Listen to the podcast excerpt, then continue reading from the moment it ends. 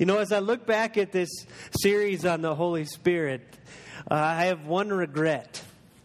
And that regret is that I'm not Scottish.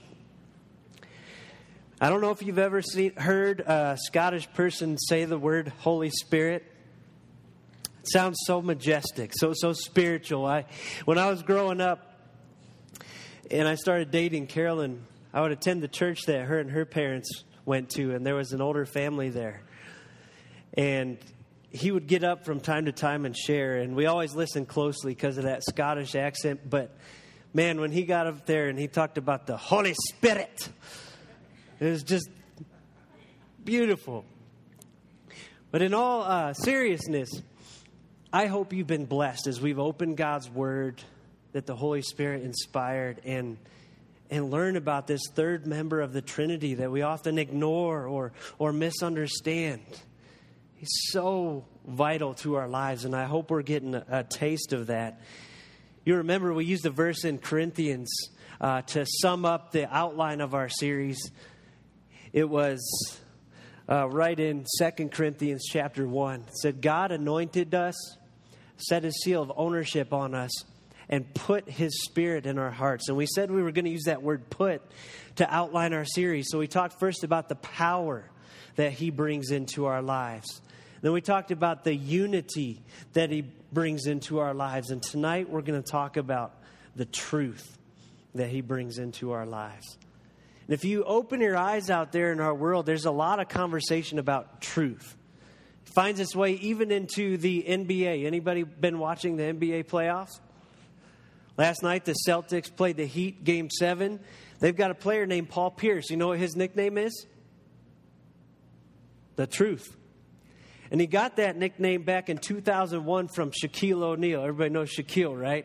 They, the Celtics had just played the Lakers, and Paul Pierce dropped 42 points on them. And Shaquille O'Neal on the Lakers at that time grabbed a reporter and he said, Hey, write this down and don't leave nothing out.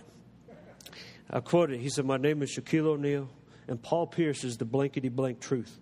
Quote me on that and don't take nothing out. Now, we left something out. We left the blankety blank out because our services are usually PG 13 or better. But what did he mean when he said Paul Pierce is the truth? He meant he's the real deal. You can count on him. When you throw him the ball and he takes that shot, his team can count on him. One of the, the most famous lines ever in movie history, if I'll take you down memory lane for a second, had to do with truth about 20 years ago. You remember this?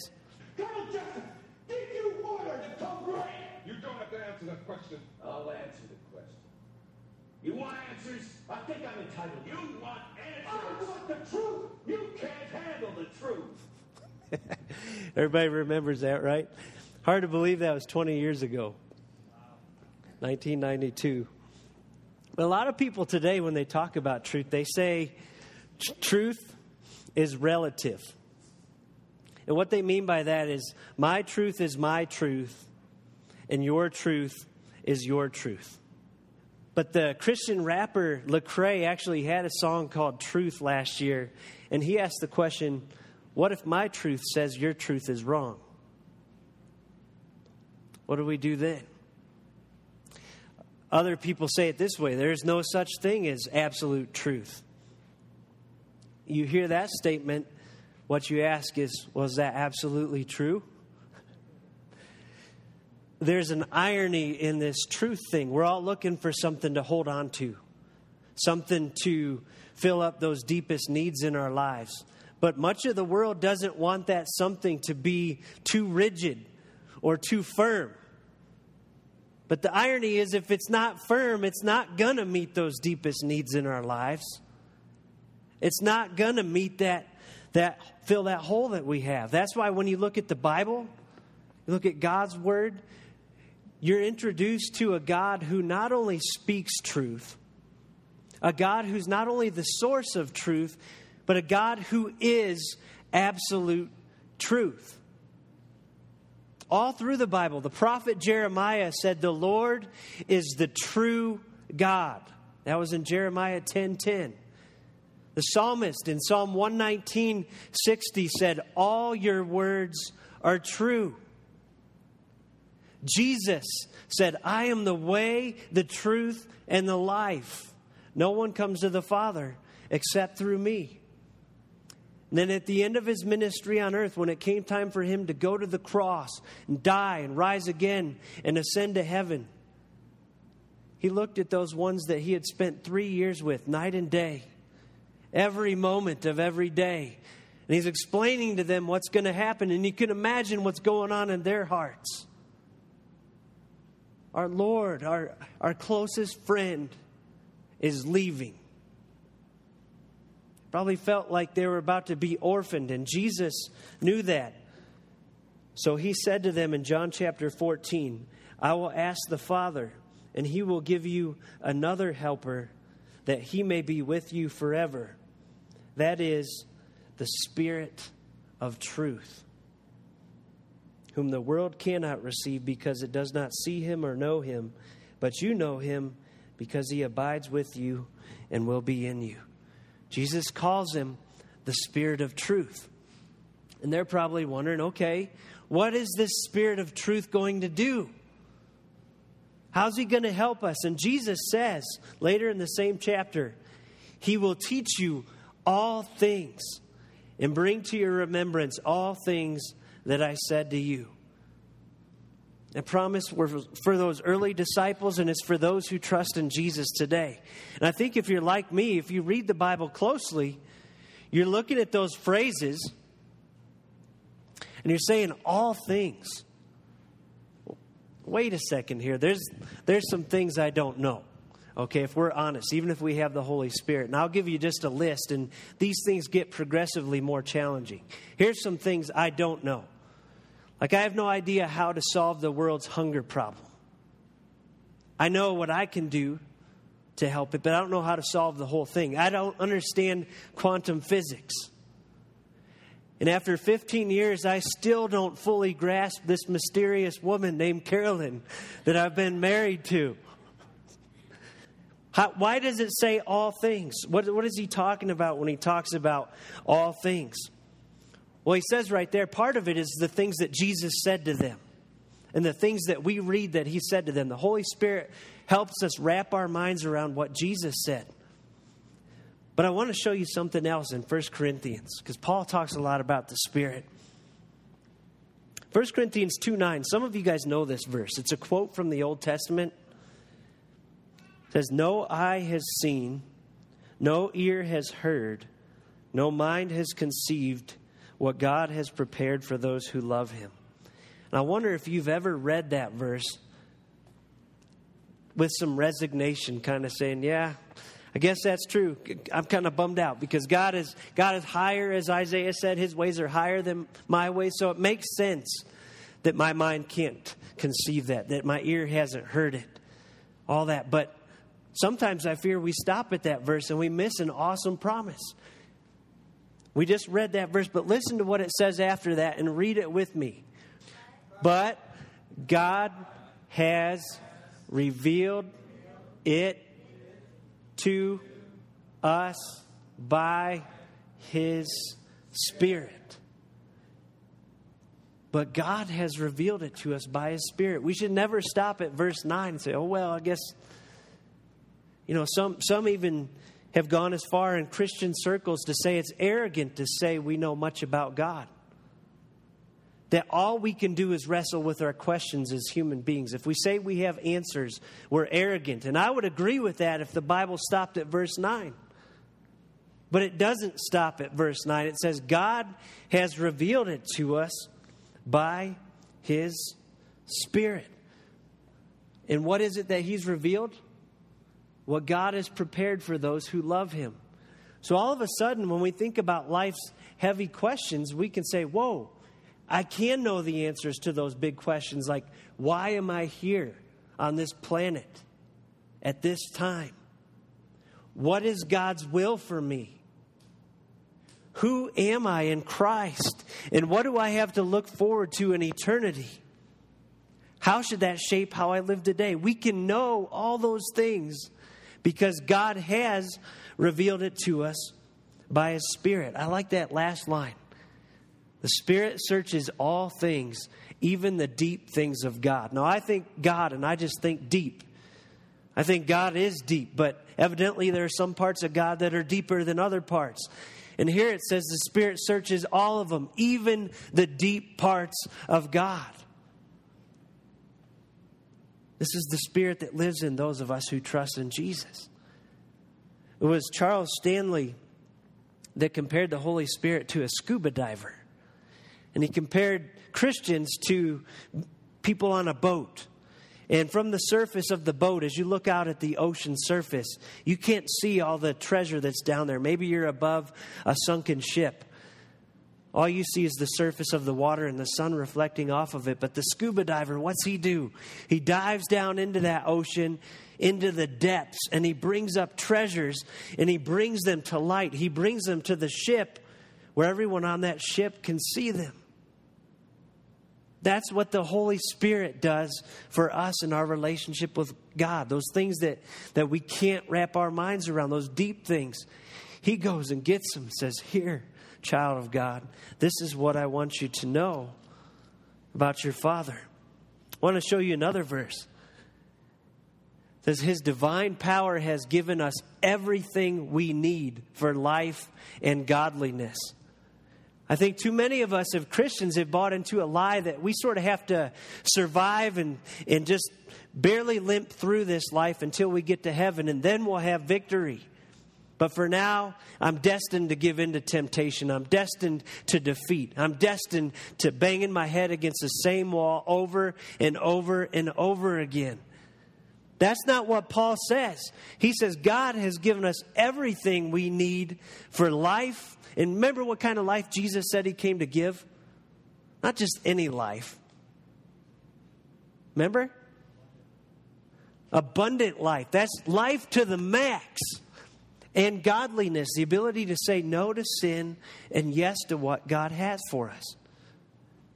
Through what? How do we get that? Through our knowledge of Him who called us by his own glory and goodness. It's through our knowledge of God. And who do we just learn gives us that knowledge? The Holy Spirit. This ought to pump us up, guys. We got everything we need for life and godliness. There's nobody in here that believes in Jesus that is lacking a thing for life and godliness because of the Holy Spirit. Some of you guys are practical and you're saying, okay, great. This is all very theoretical right now. How does he do this? How does the Holy Spirit give us everything we need for life and godliness? How does He lead us in the truth? I'm going to tell you four ways. The first way is He leads us in the truth of God's Word. Leads us in the truth of God's Word. 2 Timothy 3.16 says, All Scripture is God breathed. I wonder how many times we've picked this up and neglected to acknowledge that. God breathed these words that you and I get to pick up and read. You probably got 20 copies, if you're like me, on a shelf in your house. God breathed these words. And you remember, we said a couple weeks ago, remember the Greek word for spirit? Pneuma? And that sounded like pneumatic tools. Pneumatic tools run on air. That's because that word pneuma, which is here translated breath, it can be air, breath, spirit. God's given us a hint here that He breathed the word, but the Spirit had something to do with that. Spirit had something to do with this word being written down. And Peter gets more specific. Look at what Peter says. He says, You must understand that no prophecy of Scripture came about by the prophet's own interpretation. For prophecy never had its origin in the will of man, but men spoke from God. Say this last part with me as they were carried along by the Holy Spirit. Men were carried along by the Holy Spirit and they wrote the words of Scripture. He used their personalities, their experiences, but the Holy Spirit is the author of Scripture along with those men. I had an interesting conversation in my office one time. I had a lady come up to me, and some of you may have heard this story. It was one of those head scratching conversations. She came in and she looked very perturbed. and I was a little bit nervous. I don't like those kind of meetings. I just preached on Sunday, and she said, I want to talk to you about your message. And I could tell it wasn't going to be a, hey, that was a good message. So she sat down and she said, I've got a real problem with, with the message you preached on Sunday. And I said, what was, what was it? And she said, Well, I feel like you used the Bible so much that you totally ignored the Holy Spirit. Now, I want you to think through. You're in my chair there. Based on what we've talked about here tonight, what would you tell her? he wrote it. Yeah, he is the source of it. Saying that it, it, it bothers him that I talk too much about the word is, is like saying that it would bother Steven Spielberg if I talk for a while about how much I love Star Wars. You know what I'm saying? That, that probably makes Steven Spielberg's day that millions of people love what he created. It makes the Spirit's day when we love what he wrote in God's Word. I told her that, and then she went on to tell me how she believed the Holy Spirit lived in all people, not just those who believe in Jesus Christ. And I realized we had a lot more to talk about because she didn't believe what this says. My Bible says those who believe in Christ have the Holy Spirit. So all of a sudden the issue got, got bigger. So he wrote the word, but here's the flip side He helps us understand it when we sit down to read it. He helps us get what we're reading and he helps us apply it to what we're going through. Let's go to another verse here, Andrew. Who among men knows the thoughts of a man except the man's spirit within him? That's a great question, and it's true, right? You and I could hang out for like two weeks, and I could hide what's really going on inside of me for two whole weeks if I wanted to. You know, if I was going through a hard time, I could pretend like everything was fine. You could do the same thing. You could hide the deepest parts of you, and I'd never really know what's going on inside your spirit. That's a very true question that Paul says, but it's the same with God. In the same way, no one knows the thoughts of God except the Spirit of God. But here's the cool part we have not received the Spirit of the world, but the Spirit who is from God, that we may understand what God has freely given us. Without God's Spirit, we can't understand this, but because the Spirit knows the deep thoughts of God, knows God because He is God, we can. He goes on. This is what we speak, not in words taught us by human wisdom but in words taught by the Spirit, expressing spiritual truths in spiritual words. The man without the Spirit does not accept the things that come from the Spirit of God. Have you ever had that experience?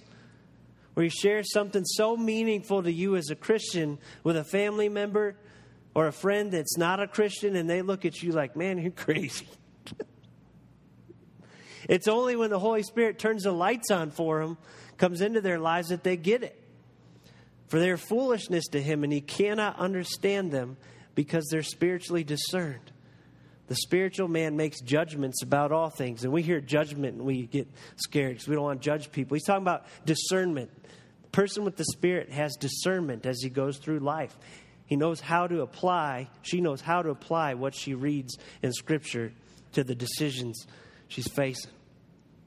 Jesus said, The Spirit teaches us all things, remember? And I thought about this teaching ministry of the Holy Spirit, how He helps us understand God's Word.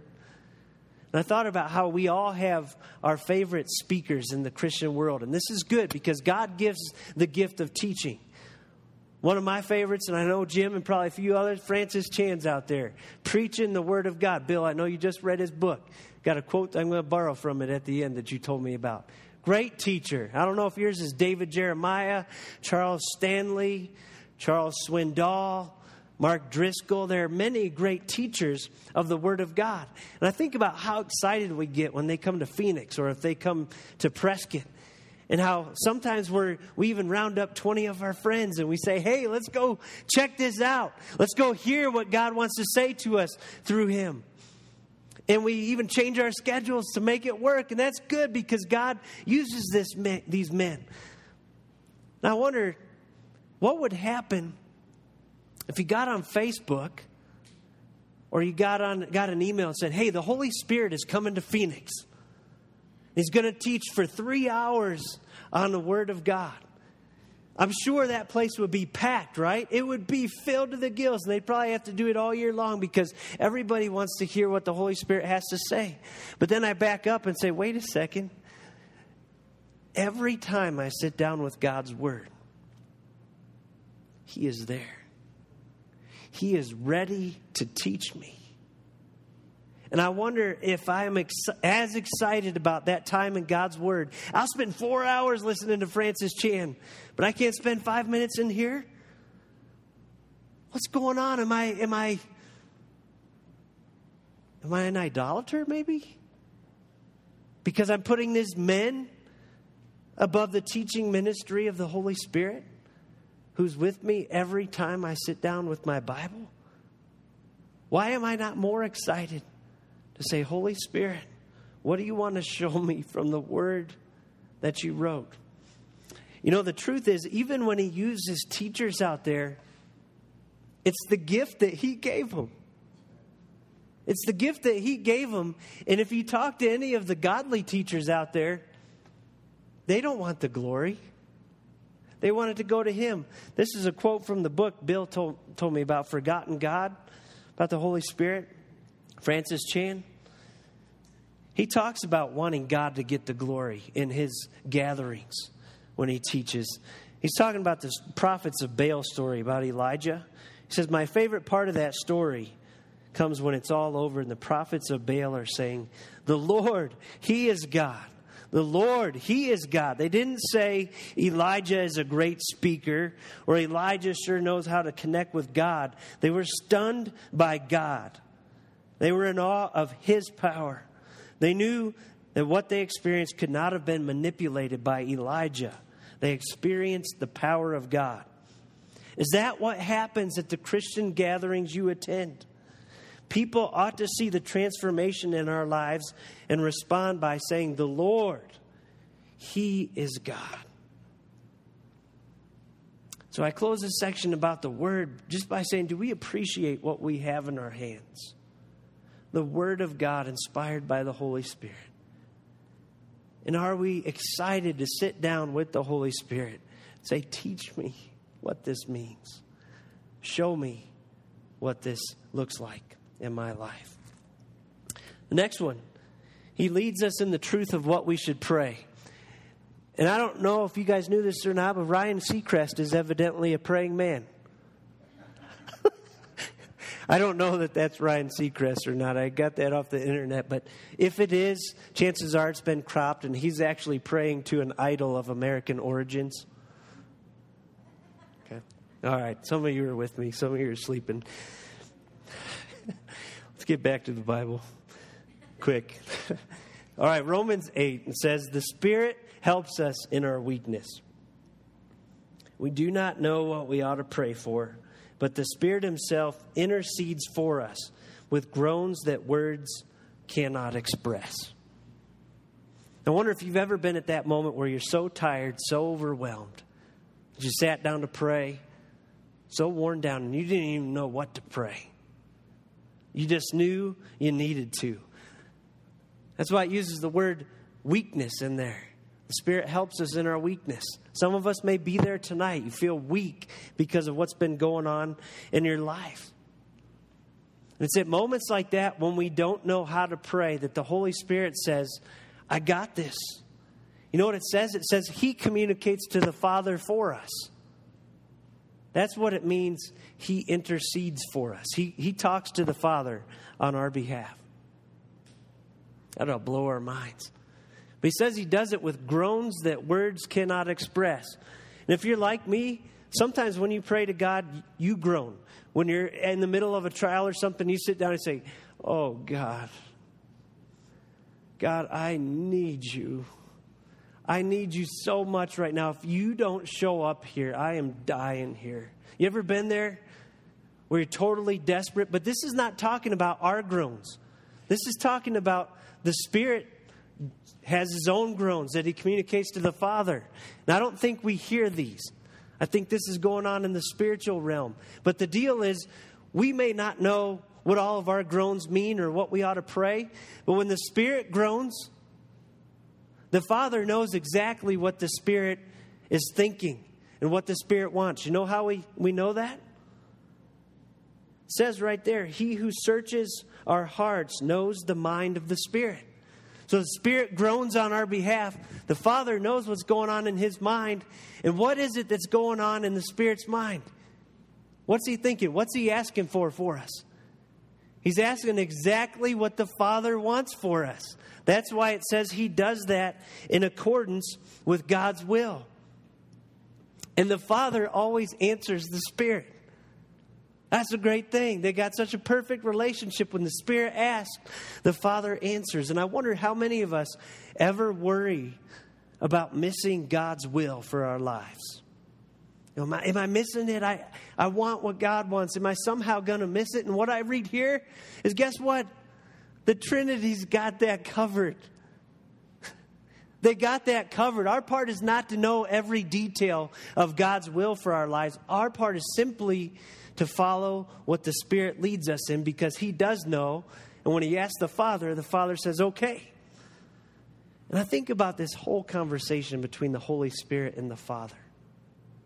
The topic is you as a child of God. And some people spend their whole lives looking to get their name on a billboard or in a newspaper or on the internet to be famous. Just get my name out there. We don't have to strive for that because your name as a child of God has been spoken within the Trinity. Jim, can you imagine the Holy Spirit talking to the Father? Hey, Jim is going through some stuff. And the Father says, Okay, I'll give Jim what he needs. Carmine, Kendra, I go around the room. Your name has been on the lips of the Trinity. If you believe in Jesus Christ, it even says in Hebrews, He's interceding for you too. How much you must be loved. How special you must be. If that doesn't make you feel valued, nothing on this earth ever will. Nothing else will satisfy that need to be valued. Now, sometimes I think we're totally unaware of this process. Like I said, the, the Spirit groans and we don't know what He's requesting of God, and He's just taking care of it for us. I think other times it comes to the surface and He lets us know this is how you need to pray right now. This is what you need to pray. I've had this happen while I'm out working. I'll, I'll get this sudden burden to pray for Carolyn. She's at home with the two boys, and I'll say something like, Lord, give her strength. I know having a six year old and a three year old can, can make you tired. You can run out of ideas, and sometimes they get out of sorts. Give her strength and give her joy. And there have been multiple times where I get home, and she'll say, Did you pray, me, pray for me around lunchtime? And I say, Yeah, I did. And she'll say, I was wondering because the morning was horrible. I mean, the kids were all over the place. I didn't know what to do. But then, right around lunchtime, all of a sudden, I had this peace and this joy, and we, we just had an awesome afternoon. That was the Spirit telling me, you need to pray for your wife right now. Another example, some of you guys have heard, when it was time for me to step out of the heights and into this new chapter of ministry, my friend Britt in California, the same weekend, I had said yes to God at a conference in Texas. He's in California, and I got a message that he left the day I went to the conference. He's making toast for breakfast. And he calls me and says, Hey, I'm praying for you. So I call him back after I made this decision to take this step. And, and he says, Hey, I just wanted to let you know that uh, I was praying for you. And I called him and told, just said, What, what were you uh, praying about? And he said, oh, I was just making toast or whatever. I never think about you, man. It's been about two years since we even saw each other. but he said, I just feel led, felt led that day to pray that God will give you the faith to step out and do whatever He's calling you to do. So I said, I got to tell you about this weekend, man. And we were both standing in awe that God, the Holy Spirit, knew what was going on. He knew I needed that confirmation, He knew I needed those prayers. You guys know this. Some of you felt that burden. And I wonder are we sensitive to the Holy Spirit as we pray? Are we listening? Are we following? And are you encouraged that even when you don't know what to pray, He does?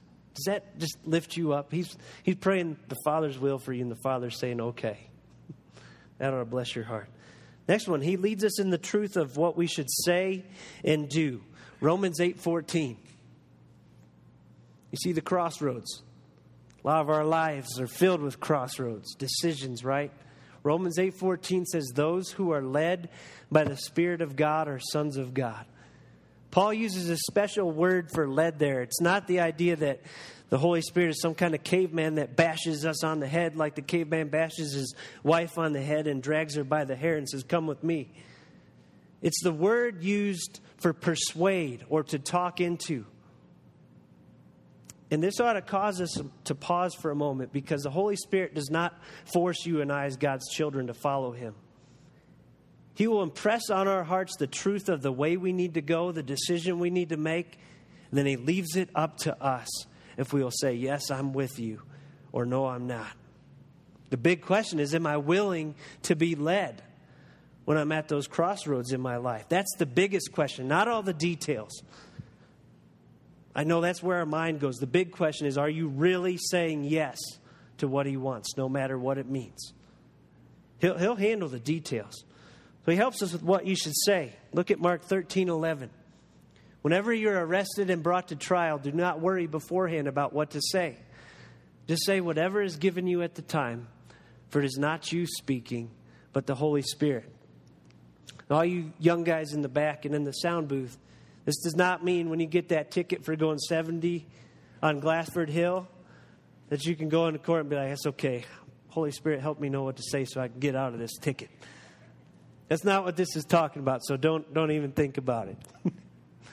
He's not a sneaky lawyer.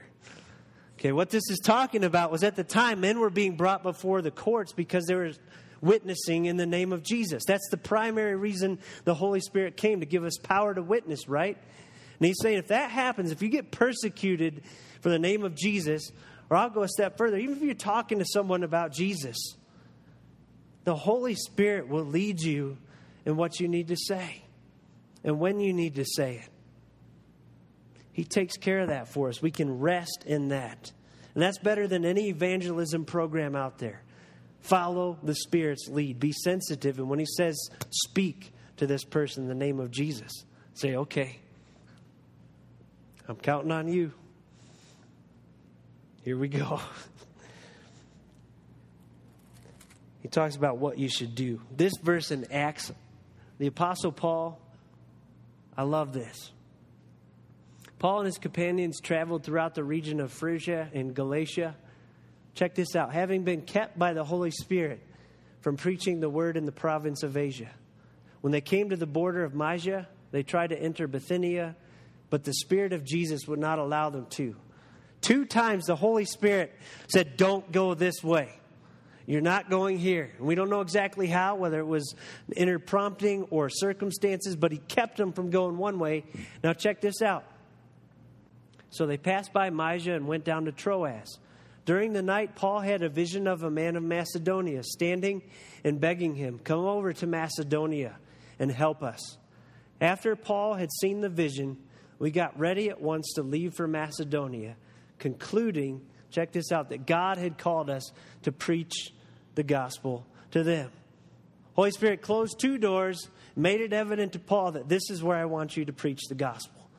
And I don't want to get caught up in a big debate about, about how this happened and whatnot. I just want to say the Holy Spirit has the ability to lead you and I where we should go and where we should not go. Do we believe that?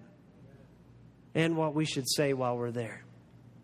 One example of this from my own life. A couple years ago, coffee house, sitting in there at Method, working on a sermon about marriage. Song of Solomon. I could have chosen any coffee shop I'm working on Song of Solomon. And while I'm working on it, I see a, a husband that I know come into the coffee shop with a woman that was not his wife. And they sat down and they're, they're looking at a book, talking, laughing. And, and I walked over and said, Hey, how's it going? And he says, Hey, just we're in a college class and we're, reading. And, and I go back to work on my sermon about marriage. And the Holy Spirit, you guys, if you've experienced this, you know what I'm talking about. It's not an audible voice, but you know He's prompting you. Go explore further. There's something not right here. And I blew it off. I was just like, you know, I already asked him. That's why I asked him the first time. That's why I said hi to see if anything fishy was going on. Holy Spirit keeps Go ask again. I ignored it. Fast forward three or four months to Christmas time. I get a call. Christmas Day, we're celebrating, and it's this man's wife. And she tells me in tears that he's having an affair. Over the next weeks, we start to meet. We, we rewind the, the history. That day, I was at the coffee shop with when he was there with that lady. That was the first time he met, had a date with the lady that he had the affair with. And I looked back and said, I'm sorry, God. I don't take credit for what this man did, but I do take credit for not following that prompting of the Holy Spirit to ask, What's going on here? Why are you here with a woman that's not your wife? And I pray that I never find myself saying no like that again. I pray you don't find yourself in that circumstance where you say no. But you say, How does he do this? Well, I think he does it a number of ways. Sometimes he speaks through other believers. That's why Proverbs says, Get much counsel. Uh, sometimes he speaks through circumstances. He closes doors and opens doors. Sometimes there's an inner peace when we think about a decision and we, we think about one way and there's this peace about it. We think about another way and we get sort of stirred up and, and worked up. The biggest thing is he never contradicts God's word. If anything you think the Holy Spirit is leading you in goes against what you know to be clear in His Word, it's not the Holy Spirit. Maybe a spirit, but it ain't a holy one. For example, the Holy Spirit will never come to you in your marriage and say, you know what? God wants you to be happy. He wouldn't want you to have to, to just be miserable all the time. So it's okay if you go fool around a little bit. It's just a one one night stand with that other lady. He knows you need some relief. He knows you need some fun. Just it's okay. God wants you to be happy. He doesn't That's not the Holy Spirit. Okay? Because you know the Holy Spirit said, "Do not look lustfully after a woman because if you do, you've committed adultery with her in your heart." He would not tell you to do that. It's not the Holy Spirit that, that leads you to say, hey, maybe I should call in sick at work, even though I'm not sick, so I could go to the Chris Tomlin concert and worship God. Great idea, right? Yeah, so the Holy Spirit who says, Thou shalt not lie, is going to tell you to lie so you can go to a Chris Tomlin concert. No. you can know that's not the Holy Spirit. Or you're doing your taxes and, and you get this, this thought in your head, hey, I know this isn't quite honest, but if I did it, not only could I get a lot for me, but I could also give a lot more to the church. That must be the Holy Spirit. Wrong. The Holy Spirit said, You shall not steal. You don't have to wonder if that's the Holy Spirit. Okay, get my point? See some of you smiling. But that's how our minds go sometimes. We like to rationalize. We got to be careful. Last one. Let's be short. He leads us in the truth of who we really are. You did not receive a spirit that makes you a slave again to fear, but you received the spirit of sonship. And by him we cry, Abba, or Daddy, Father. The Spirit Himself testifies with our spirit that we are God's children. There's this inner dialogue that goes on between the Holy Spirit and our own spirit when we've trusted in Jesus that says, You are God's child. And this becomes most important when we fall because we all fall and we know what guilt is like. And we know how the enemy comes and says, God could not possibly love someone like you. Obviously, whatever you say was putting your trust in God wasn't real because one of God's children would not do that. You know the thought process, and it's at those moments when the Holy Spirit comes along and says, That's a lie. You are God's child. Here's where we got to be careful. When we become aware of a sin in our lives, we somehow think foolishly that we can hide it from God. We think we can just keep going on without confessing it. God's omniscient, people. he knows everything we've done what we end up doing is sabotaging ourselves because as long as we hold on to that unconfessed sin, He still loves us, but it becomes very difficult for us to know that because we're hiding from Him. Just like Adam and Eve were hiding in the garden when He came and said, Where are you? Where are you? What we've got to do is come out of hiding and say, God, I was wrong. I confess that. And then all of a sudden, what we'll see is that assurance becomes a reality in our hearts again. Last thing, as we wrap up this series, you say, All right, we talked about power, unity, and truth. What's the big thing I want to carry away from this? And for me, it's the idea that if you trust in Jesus Christ as your Savior, you are not alone. You're not alone. Jesus said, I'll ask the Father, and He'll give you another helper. Last part of John 14, verse 18 says, I will not leave you as orphans, I will come to you. And I want to look at that word helper just real briefly as we close. It's been translated a bunch of different ways counselor, encourager, advocate, comforter. And I think God gave us such a big word on purpose because the Holy Spirit is all those things. It comes from the word paraclete, which means called to one side. And that's who the Holy Spirit is. He's one who's been called along your side in your Christian walk. Charles Stanley said this He said, God would not have sent a helper if you didn't need one. So it's foolish to start your, your Christian life by faith and then to spend the rest of your Christian life trying to get it done in your own power. The, the answer to this Holy Spirit series isn't to go out of here and grit our teeth and try harder. The answer is total dependence and total surrender to the Holy Spirit. Let Him be the helper He's meant to be. Lord, we thank you. You know exactly what we need. We thank you for sending the Holy Spirit, the helper, the one who comes alongside. Let's pray that if there's anyone in this room, maybe in a spiritual valley, Lord, that His presence would be known in a special way. Uh, Father, for those who are living in victory right now, Lord, encourage them with His presence too. Help us to know at a deep down experiential kind of level that we are not alone. There may be some in this room that hear this and say, Wow, I've never trusted in Jesus, and I need that Holy Spirit that you're talking about. Father, I pray that you move in the hearts of those who are here. Anyone that falls into that category, move them to see their need for a helper, to cry out to Jesus and trust in his sacrifice and his resurrection to make them right. Jesus, it's in your holy and awesome name we pray. Amen.